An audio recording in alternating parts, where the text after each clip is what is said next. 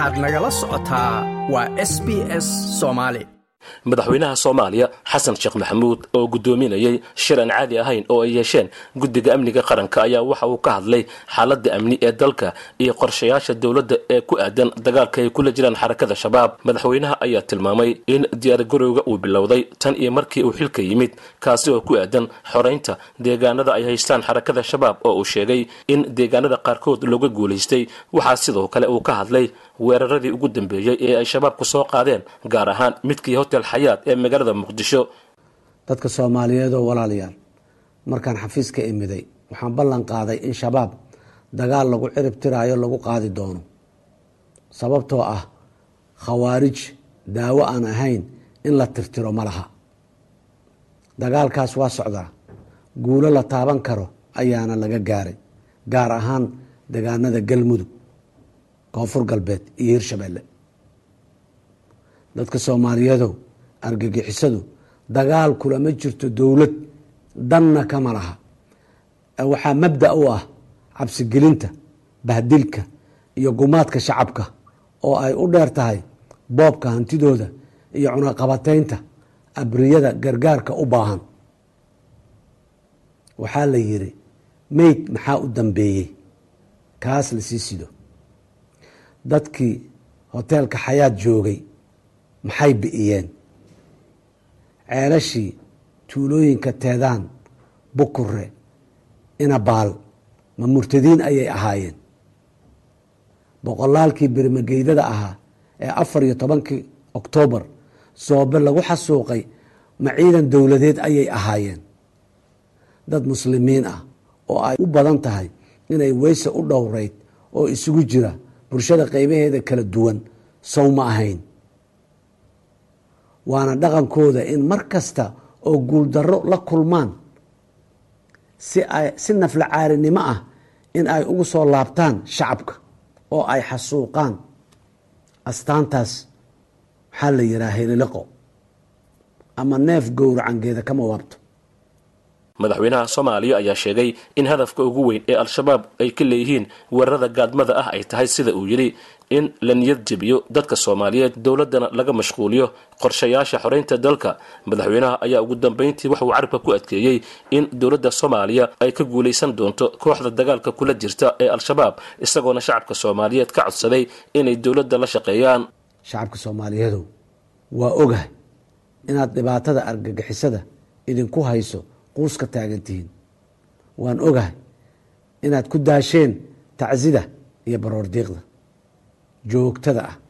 Waan ogahay in qarax walba oo ay argagixisadu soo maleegaan aada ku weydaan dad agtiina qaali ku ah oo isugu jira ehel walaal hooyo aabbe qaraabo iyo saaxiibo waan ogahay inaad weliba dowladda soo dhowreysaan intaas iyo ikan badanba waan ogahay maxaa yeelay idinka ayaan weligeyba idinku dhex noolaa oo xogogaal baanu ahay duruufaha idinku gadaaman.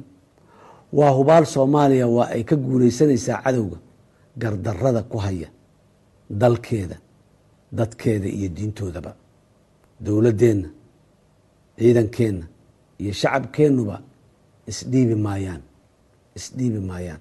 Ilaa laga helayo dal soomaaliyeed argagixisada ka caagan cadaalad iyo nabad ka jirto oo barwaaqaysan ilaahay idankiisa in yoolkaas aanu gaarna waxay u baahan tahay adkaysi nafuranimo geesinimo iyo ka go-naan.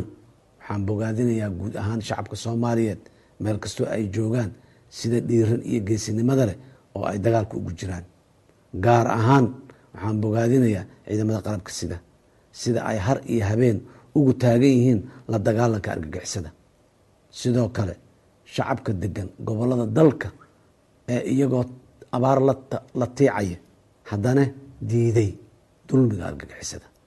Sida aan sheegay bilowgii horeba dowladda aan madaxda ka ahay waxaa ka go-an in colaada gaamurtay ee argagixisada al-shabaab la soo gebagabeeyo shirkan guddiga amniga qaranka oo ay ka soo qayb galeen qaar ka mida golaha wasiirada xukuumadda federaalk iyo taliyayaasha ciidamada kala duwan ayaa ku soo aadaya xilli xaalado dhanka ammaanka ihi ay ka jiraan dalka waxaana shirkan uu imaanaya sidoo kale kadib weerarkii lagu qaaday hotelka xayaat oo ku yaalla magaalada muqdisho oo ay ku geeriyoodeen in ka badan shan iyo labaatan ruux oo shacab u badnaa islamarkaana ay ku dhaawacmeen in ka badan boqol ruux oo kale waxaana weerarkaasi oo ay sheegteen xarakada shabaab uu qaatay in ka badan siddeed iyo afartan saacadood intii uu socday shirkani ayaa waxaa sidoo kale lagu soo bandhigay warbixin ku aadan weeraradii ugu dambeeyey ee al-shabaab magaalada muqdisho iyo sidoo kale maamul goboleedyada dalka iyo u diyaargarowga shirka golaha amniga qaranka iyo qorshaha xasilinta dalka. Dhanka kale ra'iisul wasaaraha xukuumadda federaalk ee soomaaliya xamse cabdi barre oo ka hadlayay furitaanka kulan wadareed u furmay golaha wasiirada soomaaliya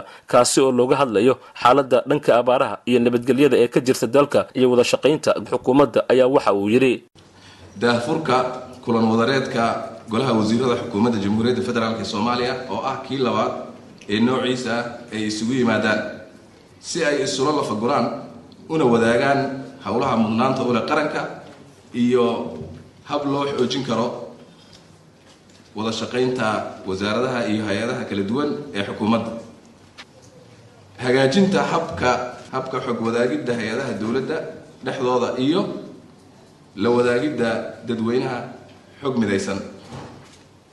Mudanayaal iyo marweyn labada maalmood ee aada ku jirtaan kulan wadareedka waa in aada dareenkiina maskaxdiinna iyo muuqaalkiinaba isugu geysaan. Sidii ay habkii loo hirgelin sidii iyo habkii loo hirgelin lahaa howlaha hordaminta ula qaranka. Waxaa lagama maarmaan ah in aada maanka ku haysaan in kulan wadareedkani ku soo beegmay xilli ay dadkeennu la daalaadhacayaan abaaro iyo amni darro isbiirsaday. Mana jirto cid aan mas'uuliyiinta halkan fadhida ka ahayn oo ay sugayaan.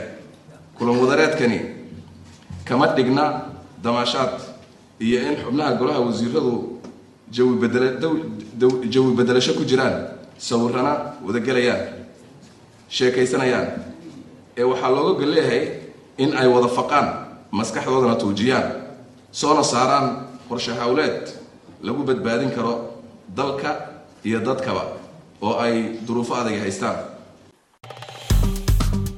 Like aas la wadaag wax ka dheh lana soco barta facebooka ee sb s